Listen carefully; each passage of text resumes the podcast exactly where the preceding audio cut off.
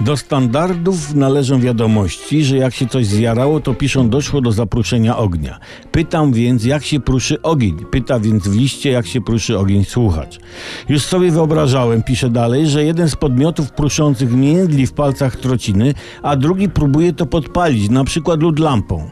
Namówiłem do tego eksperymentu żonę, ale poparzyłem jej palce i zostałem zwymyślany słowami, z których po ocenzurowaniu do upublicznienia nadaje się tylko siwy infantylny debil.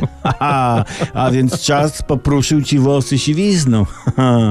No ale wróćmy do zaproszenia ognia. Skąd wziął się ten zwrot? Otóż w głębokim średniowieczu na ziemiach obecnej Polski jako pierwszy ogień zapruszył starożytny Słowianin niejaki Pruszyński wraz z małżonką.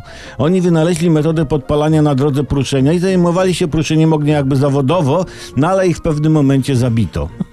I, I właśnie od nazwiska Pruszyńskiego pochodzi sformułowanie zapruszyć ogień.